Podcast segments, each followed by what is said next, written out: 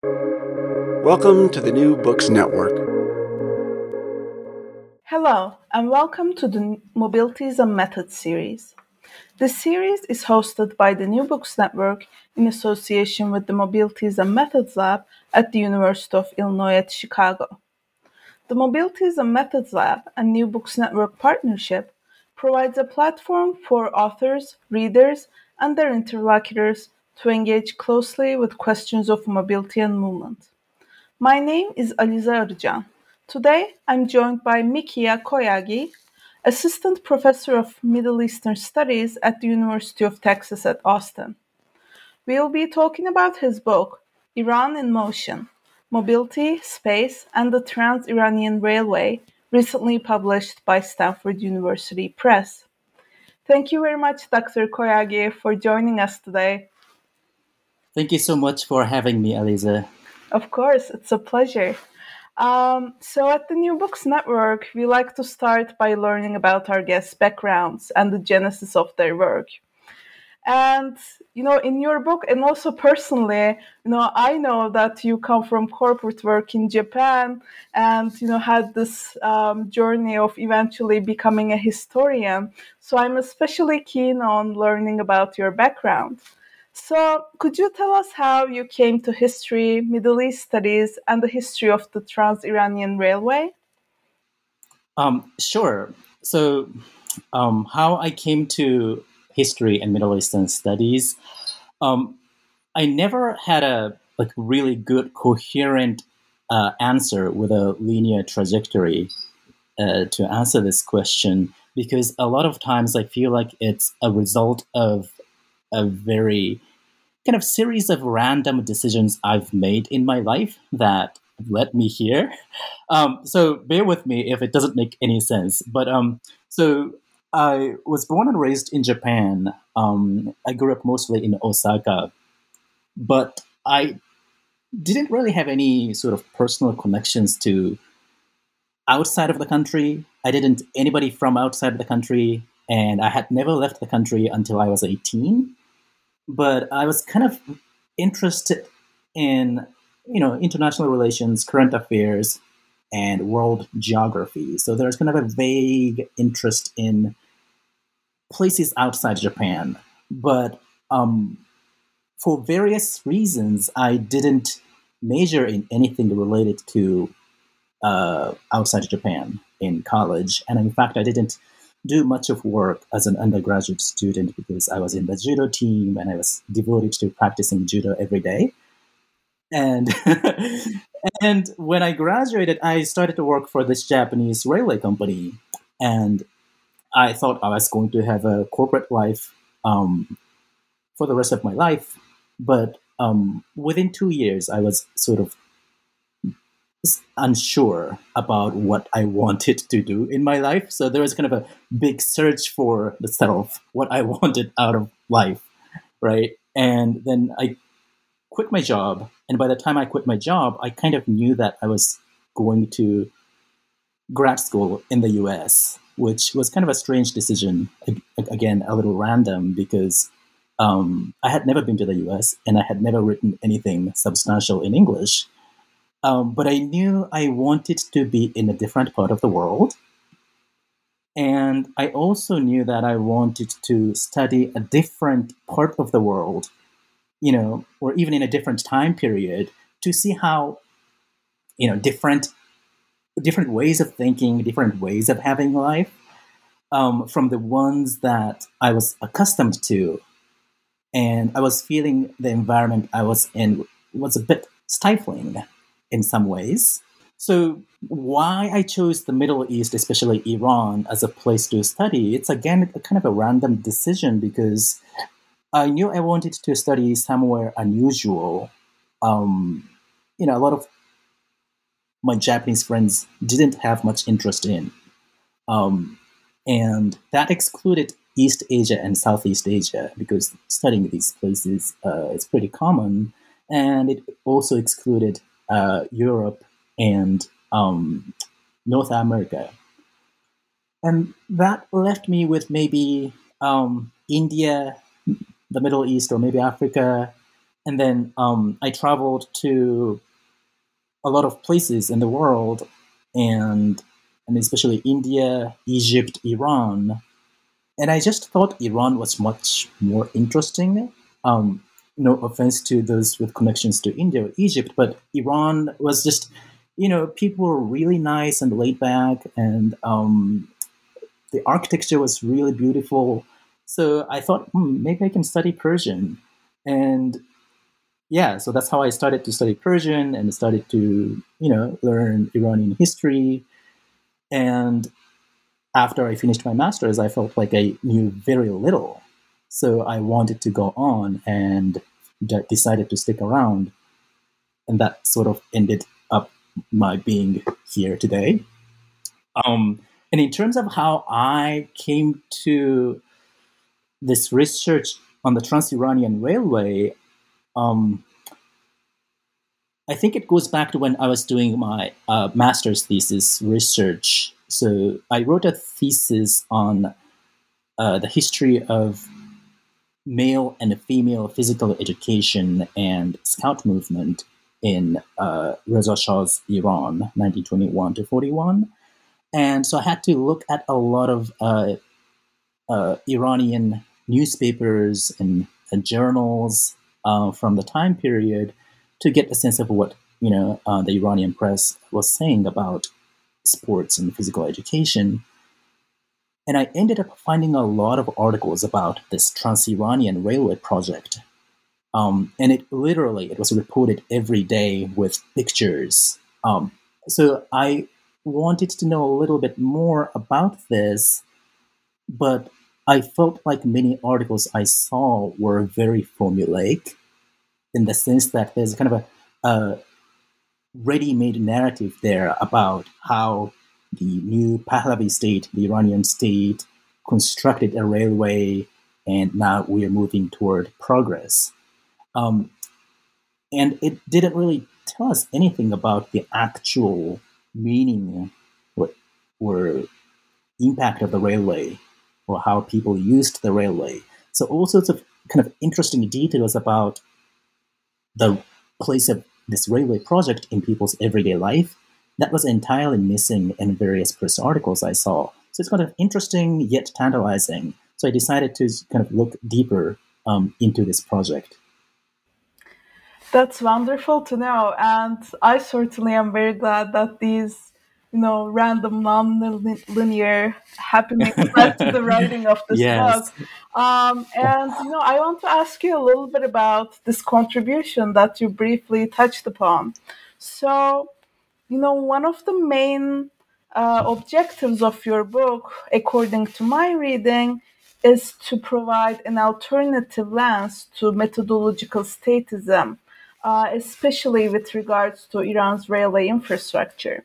So, could you tell us about methodological statism and the new approach you develop in the book? And, you know, in other words, what does moving beyond methodological statism allow us to grasp about infrastructure and mobility? Mm-hmm. Yeah, thank you for that question. Um, so, methodological statism is uh, it's a term um, Cyrus Schayegh used in his article from about a decade ago. And I read it when I was just starting to write uh, or do research on my dissertation. So it kind of shaped my early thinking about what, what to do with uh, the dissertation project. And the critique he raised in the article was that Iranian historiography, especially that of the Pahlavi era, which is uh, right before the Iranian Revolution of 1979, um, it tended to see the state as the driving force of change in Iran, right? So it assumed that society was kind of passively receiving these state projects. So it's kind of a very top down view of how history works, mm-hmm. Which is not fundamentally wrong uh, because the Pahlavi period was a time in which modern state expanded rapidly with its bureaucratic system and with coercive um, power, right? Um, but there are problems, and I think that two problems that um, pointed out include well, one is that it sees the state as the focal point of analysis, right? So there's much scholarly attention paid to state proclamations of what it intends to achieve, but not enough on how it was actually implemented on the ground in negotiation with various social groups. So it kind of ends up replicating the perspectives of political elites or technocratics, uh, technocratic elites, and I guess more generally planners of change, right? So that was one major problem. And the other problem, and kind of related to the first one, is that it kind of reifies the state as some sort of discrete entity um, hovering over society, right? So it kind of reinforces the state as society separation. And to rectify this problem, we shouldn't just look at a bottom up approach because that could also reinforce the reification and uh, the misconception of state and society as separate entities. But what we needed to do was to come up with a way to think about these complex negotiations among various individuals and groups to understand state and society as m- more uh, mutually constitutive. And now, when I started to, like I uh, alluded to earlier, when I started to read a lot of primary sources about the railway project, that's exactly what was going on. And I think the problem was that in secondary literature too, the same perception was um, repeated. So um, maybe just I should talk a little bit about the Trans-Iranian Railway project itself, mm-hmm. right? Sure. So it was the first uh, long-haul railway in Iran, and it was built by the Iranian state between uh, 1927 to 38. Uh, with the supervision of this Danish consortium. Um, and it was to connect Tehran, the capital, with the Caspian Sea in the north and the Persian Gulf in the southwest. So it was very much seen as this mainstay of various state centralization projects of the time period. And, and you can probably see already how it's a little different from many colonial or semi colonial railways in terms of who undertook the project and when it happened. So there are a lot of interesting uh, characteristics of the project that I talk about in the book. Um, uh, but anyhow, so because the railway um, was a national project to enhance this international prestige of Iran and to display the success of Pahlavi state's technological modernity, it was advertised a lot in the press right, as the symbol of progress thanks to the Shah's leadership and willpower and the literature repeated this, not, well, I guess literature, secondary literature, didn't repeat the praise to the Shah part. That was not there. But um, when scholars critiqued the project, they often critiqued this despotism of the state imposed on society and that kind of critique I think, ended up reinforcing the same assumption about state led centralization and national integration without any role given to, given to those outside of the political core of the new state. Um, and regarding the alternative framework, um, I, characterize it as a story of mobilities. And it took me a long time to figure out that I was writing stories of mobility. Uh, it was definitely not in my dissertation. And, well, in fact, I don't talk about mobility in any explicit way at all. And only during the long process of revising and completely rethinking the project, I began to realize that this contestations over mobility was the core of the Trans-Iranian Railway project.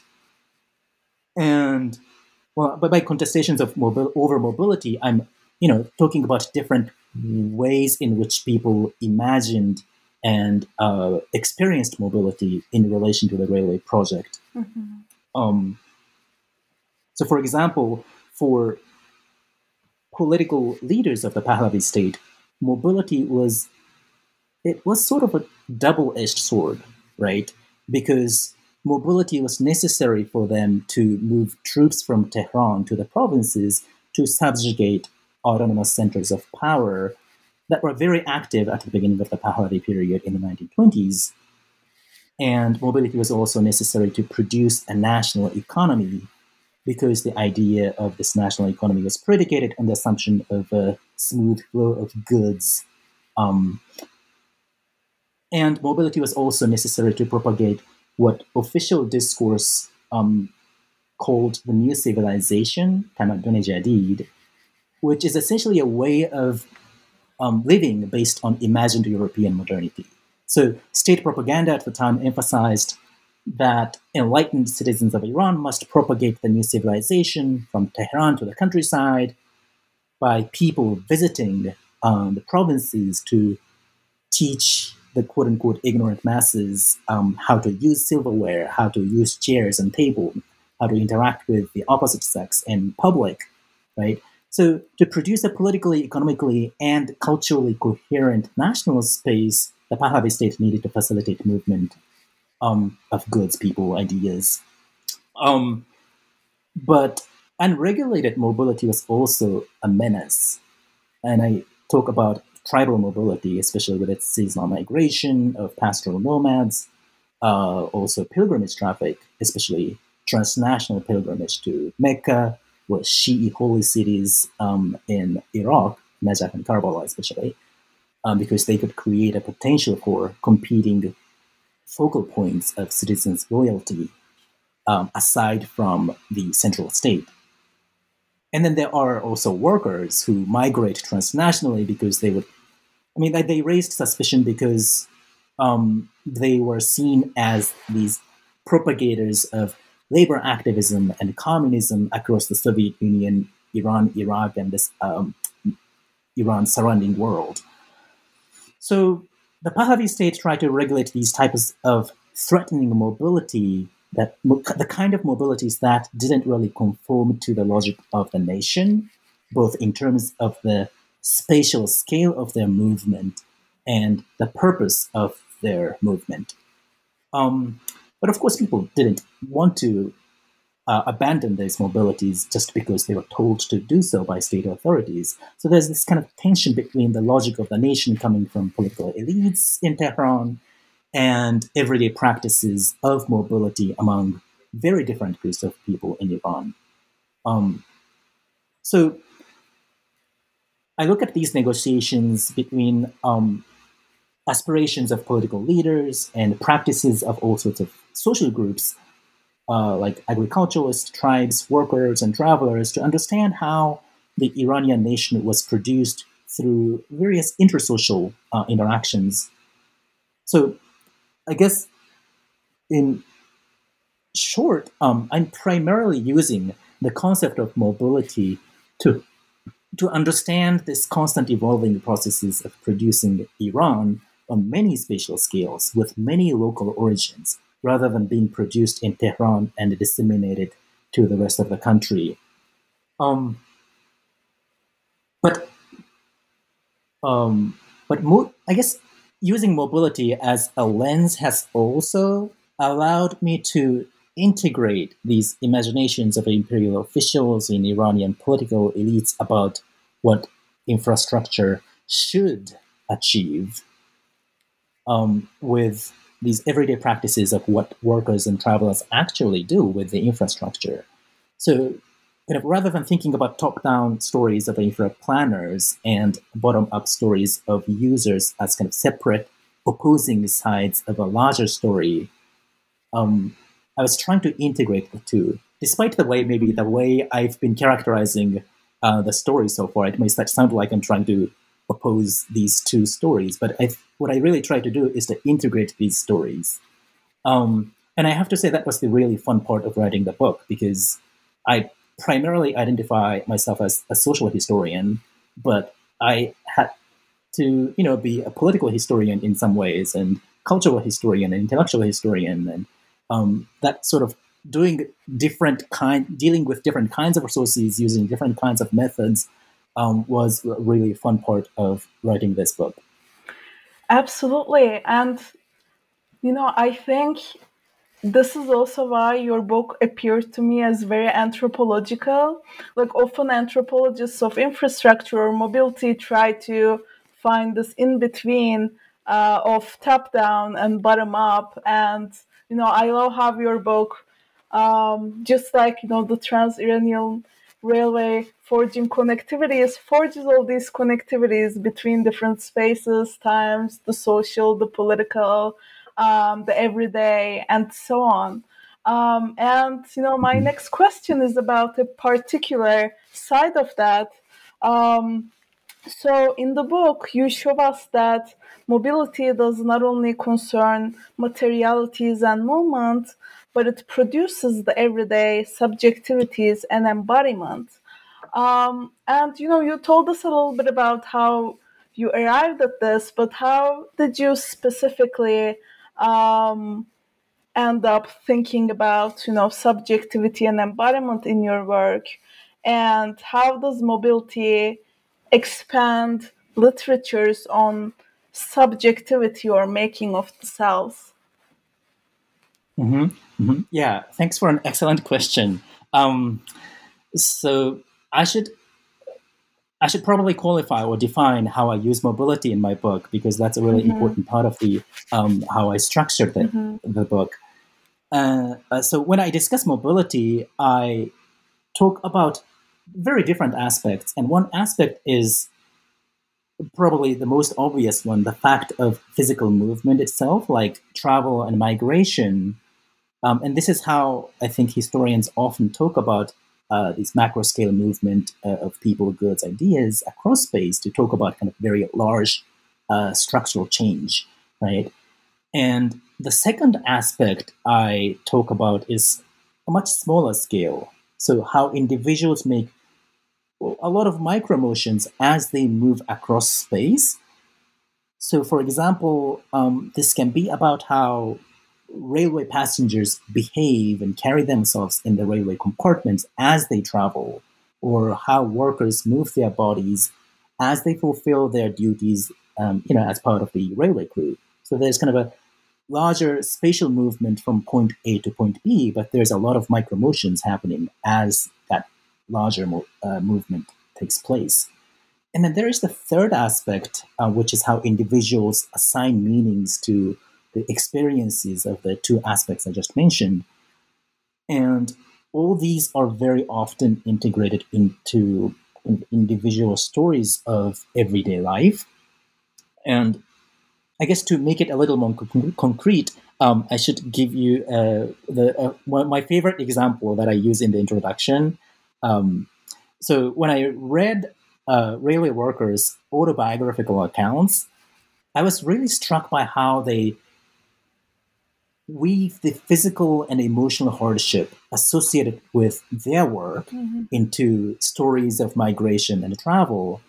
So they would talk about, you know, they're having to migrate for work from one province to another as the symbol of their sacrifices for the nation because they had to leave their family behind mm-hmm. and get used to a very different natural environment, climate, uh, local customs.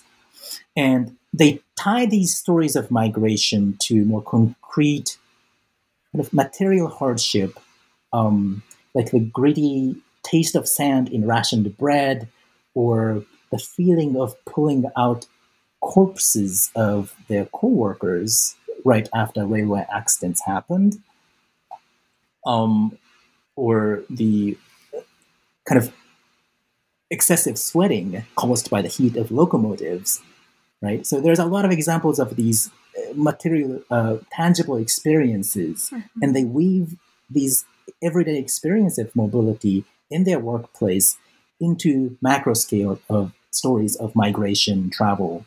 And by weaving them together, they are trying to make an argument that they were the most worthy workers of the nation. And what they're trying to do really is to differentiate themselves from all other workers, right? So mobility on different levels was really intimately connected to how they defined themselves uh, in comparison with others who did not experience the same migration, the same physical, mental hardship associated with migration. Um, and and um, it was helpful for, helpful for me to read outside of history to come up with this way of analyzing these autobiographical accounts. Um, so, in particular, you know, I borrowed ideas from mobility scholars in the social sciences like Tim Cresswell and Peter Adey, who explain different aspects of mobility in a similar way to what I just discussed. And importantly, they emphasized mobility as kind of embedded in and uh, uh, productive of social relations.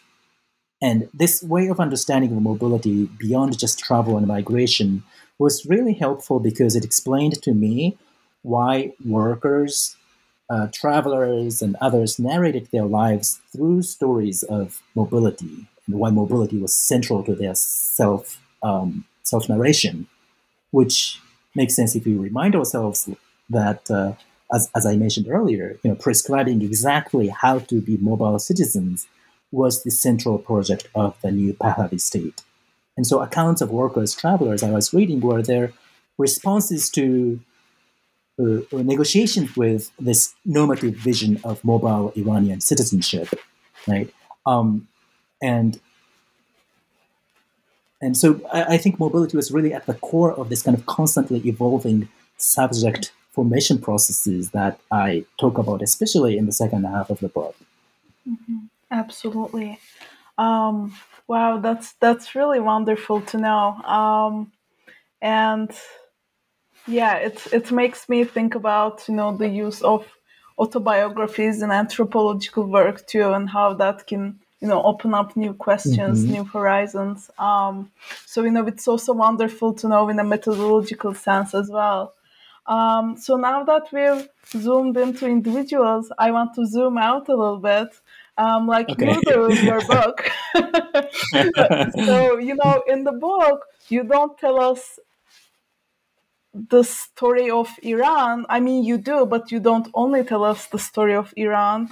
You zoom mm-hmm. out a little bit and show us that the Trans Iranian Railway is at the same time a trans imperial project. Um, so, can you speak to um, the imperial imaginations and forms of empire that um, the connectivities the railway produces um, can create. Mm-hmm. Mm-hmm. Um, sure. Um, so let me maybe first talk about why I wanted to zoom out of Iran spatially. sure. Um, because um, um, so I was drawn to the idea of this sort of spatially zooming out of Iran mm-hmm. for uh, two reasons. One was related to a initially unrelated research project I was doing, which was about the Japanese uh, Muslim converts uh, Hajj in the interwar period. And oh, wow. so I was looking at a lot of uh, Japanese travelogues to Mecca and uh, diplomatic uh, archival records and um, publications about Islam coming out from Japan uh, in the interwar period. And that project really required me to follow these journeys of these converts from Japan to China and uh, uh, Singapore, Java, or India, and then Hijaz. So it really made me think about these trans-regional connections that um, area studies frameworks tend to obscure. Um, so I was kind of looking out for those connections as as I read sources about the Trans-Iranian Railway. Um, and the second uh, reason comes more directly from the primary sources.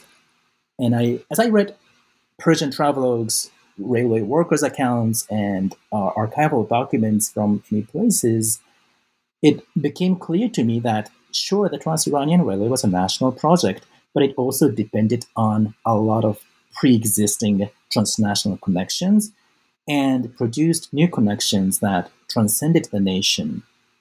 So I discuss much about 19th century Iranian travelers going to places like India or the Caucasus, Egypt, imagining Iran's future railways.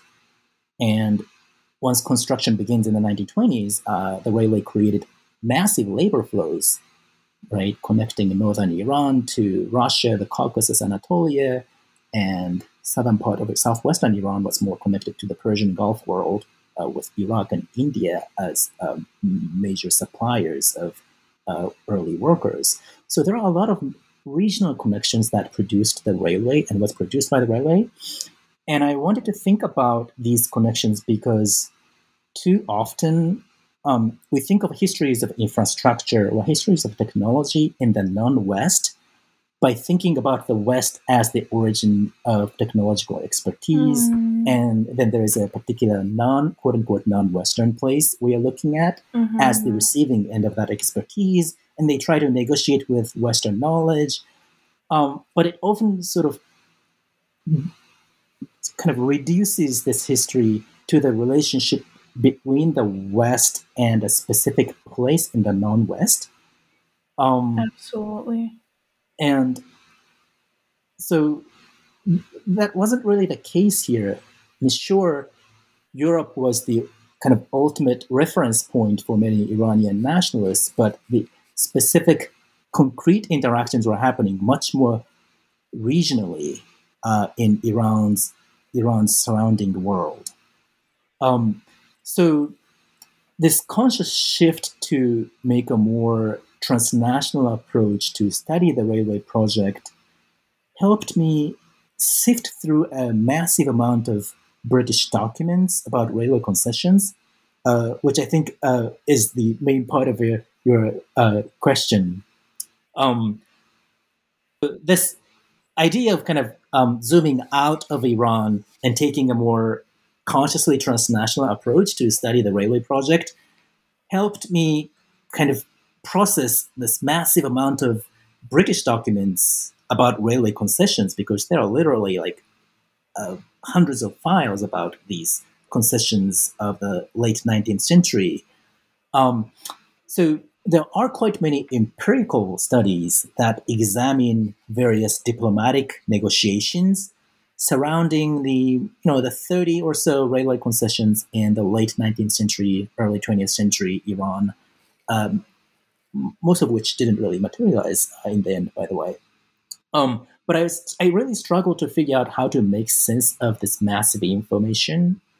But once I began to pay attention to many regional frameworks, um, many regional frameworks uh, in Iran's surrounding world, I began to read them to think about what kind of spatial imagination shaped um, through discussions of various British railway concessions, right?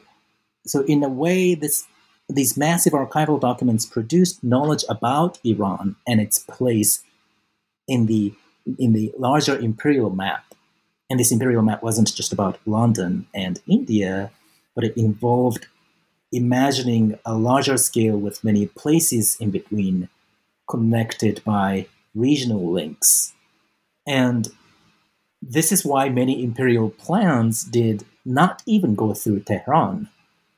So whether the railway would serve Tehran or not was a secondary. Qu- uh, it wasn't a primary question for uh, British imperial officials, because their goal was really to produce an Iran.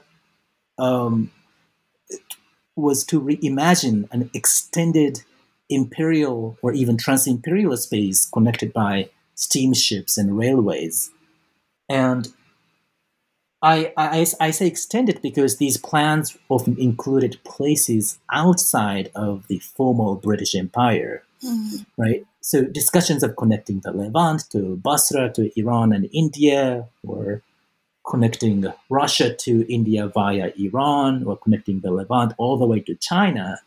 So the plans even included these dreams of connecting Ottoman, Russian, British, and Qing empires. So really, all sorts of routes were discussed and reshaped the kind of mental imperial maps of British officials.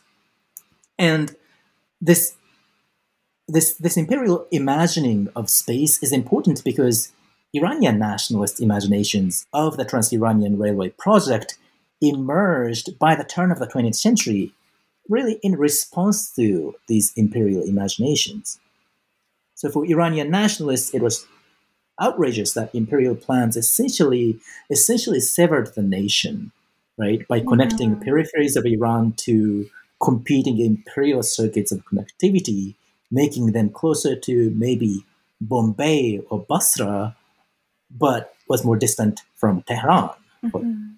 So for them, that was absolutely there was absolutely no question that that the railway would go through Tehran and produce a Tehran-centered uh, national uh, space. Um, Wow, thank you very much for this response, Mikiya. And you know, we've zoomed in, we've zoomed out. My next question is about somewhere in between. Um, so I really appreciated your contribution on the unevenness of mobility. And you know, you show us that the Trans-Iranian Railway keeps some people in place to make others more mobile, redistributing mobilities. Um, can you tell our listeners a little bit about the redistributive and uneven sides of mobility generated through this project? um, sure. Um, so I I have a chapter that talks um, about inhabitants who lived along the route, uh, like agriculturalists and tribes, um, and how they experienced mobility during railway construction and afterwards. Um, so, so just to give you a, few examples, so many agriculturalists were displaced due to land confiscation, and others were displaced because you know contractors often destroyed agricultural lands. And then once the construction process was uh, over, rail traffic on the track caused uh, massive dust and sand accumulation on nearby farmlands, making them unusable for agriculture.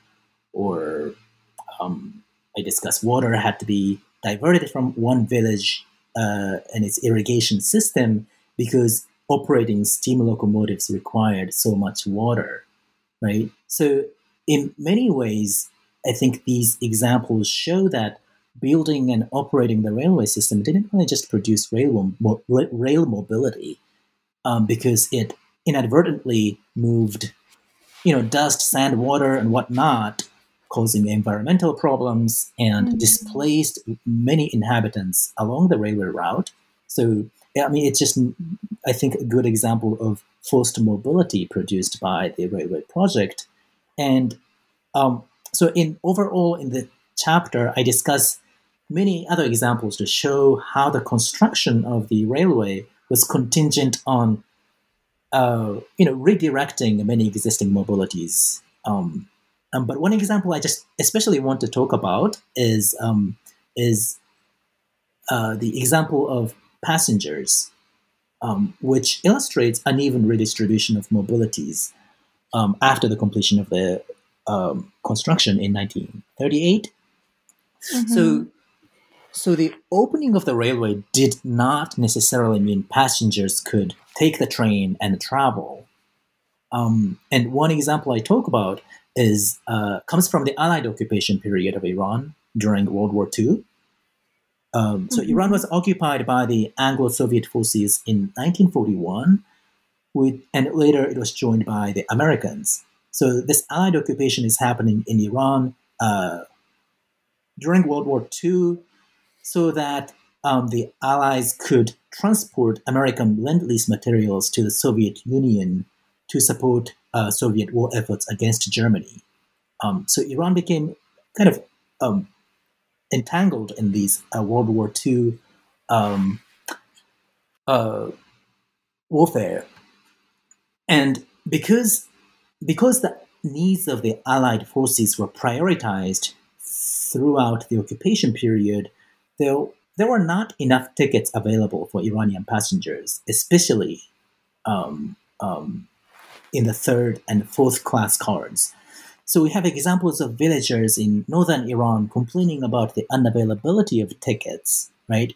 And I haven't, I don't think, I don't think I've mentioned this yet, but uh, uh, part of the funding to construct the railway came from consumption taxes on uh, items like tea and sugar. So regardless of where you are in Iran, you kind of had to indirectly contribute to this railway project. And once it's constructed, you can't quite travel by it. So this is kind of interesting because it shows how passengers' mobility was kind of hierarchically distributed, right? Mm-hmm. The Allies and Iranian military personnel were prioritized, but Iranian travelers, especially the poor ones who wanted to travel in third and fourth class cars, couldn't exercise their mobility despite having this railway station in their village. So we I'm, I'm, talking about it especially because we tend to emphasize how Iran was never colonized, unlike many of its neighbors. But if we think about the occupation period, um, it created temporarily the kind of hierarchy that was similar to many colonial conditions. Thank you very much. This was a very vivid example, uh, and I'm sure our readers, uh, sorry, our listeners will really appreciate that. um, and you know, my next question is about methodology. And you know, I think even our conversation so far has illustrated your methodological prowess in moving between different scales from the nation state to connections between empires, everyday lives, and personal narratives. Um, can you take us through how you researched and wrote across these different scales? And how would this methodology speak to fields beyond history, like Middle East studies or infrastructure studies? Um, sure, it's it's a good question. Um, so to me, this multi-scalar aspect of the book came rather late in the process, right? So again, my initial research was really about looking for different kinds of sources to move away from methodological statism and write a rich social history of the Trans-Iranian Railway. So the research process started with just collecting um, Iranian press sources, uh, Persian travelogues and memoirs, and various industry publications. And then I went on to collect, you know, more archival sources from London, Copenhagen, and Tehran. And then later I uh, explored more uh, U.S. national archival sources to study the occupation period. And to be honest, when I was doing much of my research collecting the sources, I think I thought my goal was really diversifying the source material and I wasn't really consciously collecting sources to tell a multi-scalar story. Mm-hmm. Um, uh, and so much of the information about people traveling and migrating, debates about how people should move their bodies while working and traveling, and how people narrated these experiences, all of these things were in the sources, but I was either oblivious to them or they were just buried in the thick descriptions of social history I was initially more um, interested in. Um, so the writing process and the process of reconceptualization involved just so much going back to reread the same sources and reorganizing notes to bring out the questions of scale in each chapter as much as possible. And I mean, completely rewriting introduction, conclusion, and creating new chapters. So it was um, sort of almost like a writing an entirely new book. And in this process of completely rethinking the project, I thought it was helpful to read really broadly, more broadly than I was used to. Um, so, like you mentioned earlier about anthropology, I started to read more ethnographic studies of infrastructure by anthropologists and that was really helpful in thinking about how infrastructure is produced, um, produced by difference, but it's also productive of difference at the same time. And it was really helpful to read those kind of very close ethnographic studies of small communities in urban centers to kind of get a sense of how I can do kind of similar work um, in thinking about the Trans-Iranian Railway. And among more recent historical studies of empire and globalization, um, I thought, um, you know, works like Eileen Kane's study of the Russian Hajj infrastructure, or Valeska Huber's work on the Suez Canal and globalization, Michael Christopher Low's study on the management of pilgrims' mobility in um, in the Ottoman Hejaz, or uh, Kate McDonald's study on tourism and spatial production in the Japanese Empire. So all of these works about empire um, made me think about how infrastructure networks um, and by infrastructure networks, I'm including not just material structures, but also you know legal frameworks, imperial institutions like mm-hmm. consulates, um, and so on and so forth, mm-hmm. and how these networks produced a larger, hierarchically organized imperial space. And oftentimes, this space could go beyond the boundary of the formal empire right? So mm-hmm. I was reading, having read those works, I was starting to think more about how I needed to look beyond Iran to understand how the Iranian nation was spatially produced. I mean, there is this kind of work within Iranian historiography, but I think the general emphasis has been on more intellectual connections. But you know, these intellectual connections were contingent on these more material connections that existed. So, um, I mean, this kind of multi-scalar research, um, I think it could be applicable in various disciplines. I mean, even you know, for like yourself, for anthropologists, I think many mm-hmm. works on you know roads, electricity, water infrastructure. They tend to focus on ethnographic, a uh, particular ethnographic site in an urban center and stay there for an extended period of time, and you know um, mm-hmm. But I think there are also I don't know maybe yeah, I'm, I'm, I'm, I'm uh, mischaracterizing what anthropologists do, but um, we but, have to do that. but um, I mean, if you follow these mobile individuals, right? Um, there are also ethnographic studies that in which you have multiple spatial scales, um, and by following individuals' uh, movement we can understand how uh, individuals and groups create and maintain networks in kind of spontaneous manners with or without strong state involvement. Mm-hmm. Um, um, I guess a good example of this kind of multi-scale ethnographic study is of uh, Fariba Adelkhah, The Thousand and One Borders of Iran.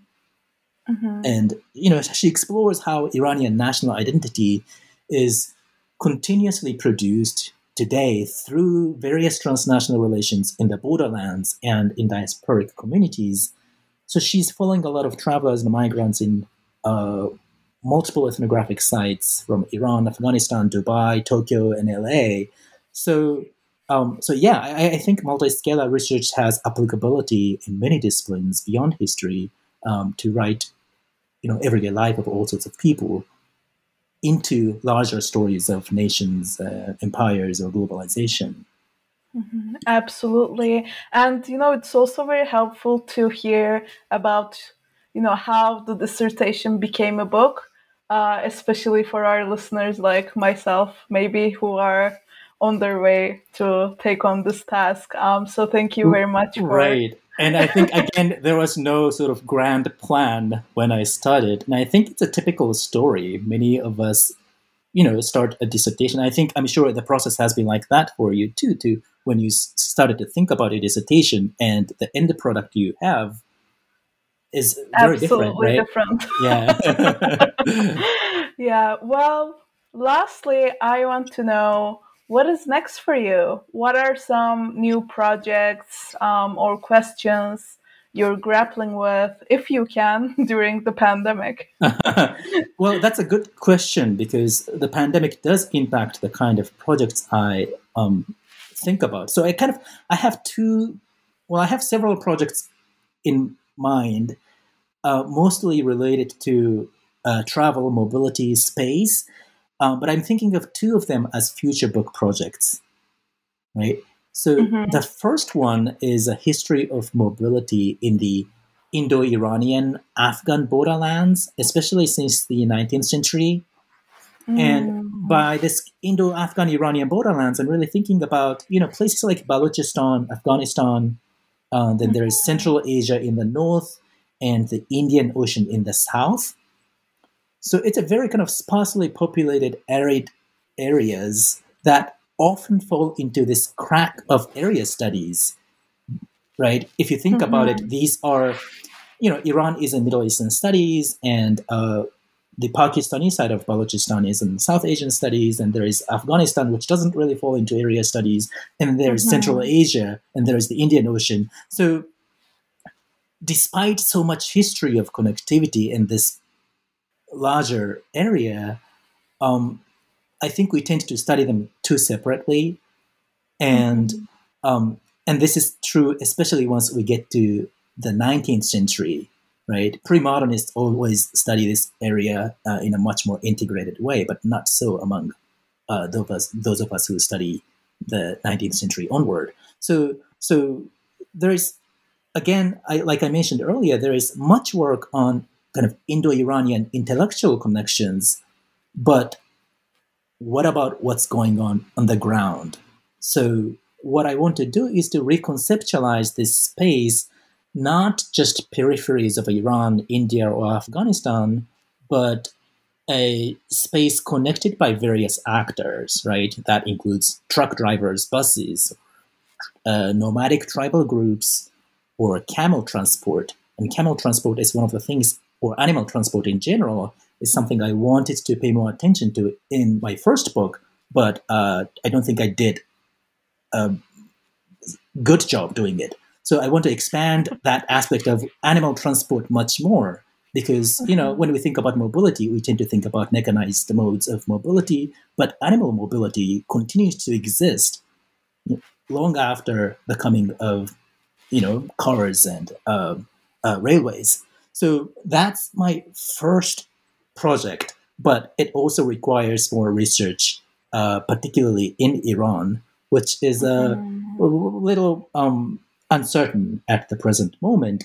So the second project I'm thinking about is it's um, about Japan's spatial geographical imaginary right? So I mentioned earlier mm-hmm. I have this previous article about the Japanese Hajj uh, during the uh, Japanese Empire. And expanding on this, I want to explore a particular strand of Asianism in modern Japan. And by Asianism, I mean an idea that, or belief that there is such a thing as an Asian civilization with some sort of shared civilizational essence. And this idea became really prevalent in the late, late 19th century and had, had a significant role in driving Japanese imperialism in the first half of the 20th century, right, up until 1945 or even afterwards. Um, so mainstream Jap- mainstream strands of Japanese imperialism or Japanese Asianism, uh, excuse me, conceptualizes Asia as a civilizational space that is primarily defined by East Asian traditions right? Mm-hmm. And sometimes um, there, um, you know, it's defined by East and South Asian cultures tied by Buddhist traditions. But I want to focus on another influential spatial imaginary of Asia that encompassed the Middle East as a Western core of Asia, with Japan being the Eastern core.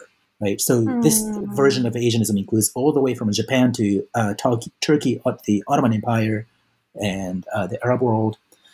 And I mean, so much work has been done, uh, especially in the Japanese language, about this uh, similar topics. But I think most of the work, both and um, most of the existing works, focus primarily on political elites and uh, prominent intellectuals. But uh, what I've learned so far is that this construction of larger Asia from Japan to the Middle East was not really restricted to a small number of political elites and uh, prominent Asianist intellectuals. So I want to shift attention to travelers, traders, uh, Muslim converts, and artists, and kind of generally less prominent figures to understand how this particular geographical imagination, civilizational imagination of Asia was constructed in modern Japan. And the reason I think this uh, research project can be more doable uh, right now is because I a lot more documents have been digitized, and I have collected many of the sources um, from various Japanese archives in the last ten years. So without this transnational mobility that um, we increasingly uh, realize this was privilege, um, you know, I, yeah. I, can do it. I can do much of my this research without traveling uh, too much. Yeah, wow, these projects sound um, really exciting. And we'll be looking forward to those books and hopefully when they're out we can have you at new books network again yeah. hopefully in the next decade or two yes absolutely so thank you very much dr koyagi for joining us and for your insights thank you so much dr Arıcan i'm your host Alize Arıcan. this discussion of iran in motion mobility space and the trans-iranian railway published by Stanford University Press in 2021, is brought to you by the New Books Network in association with the Mobilities and Methods Lab at the University of Illinois at Chicago. Thank you for listening.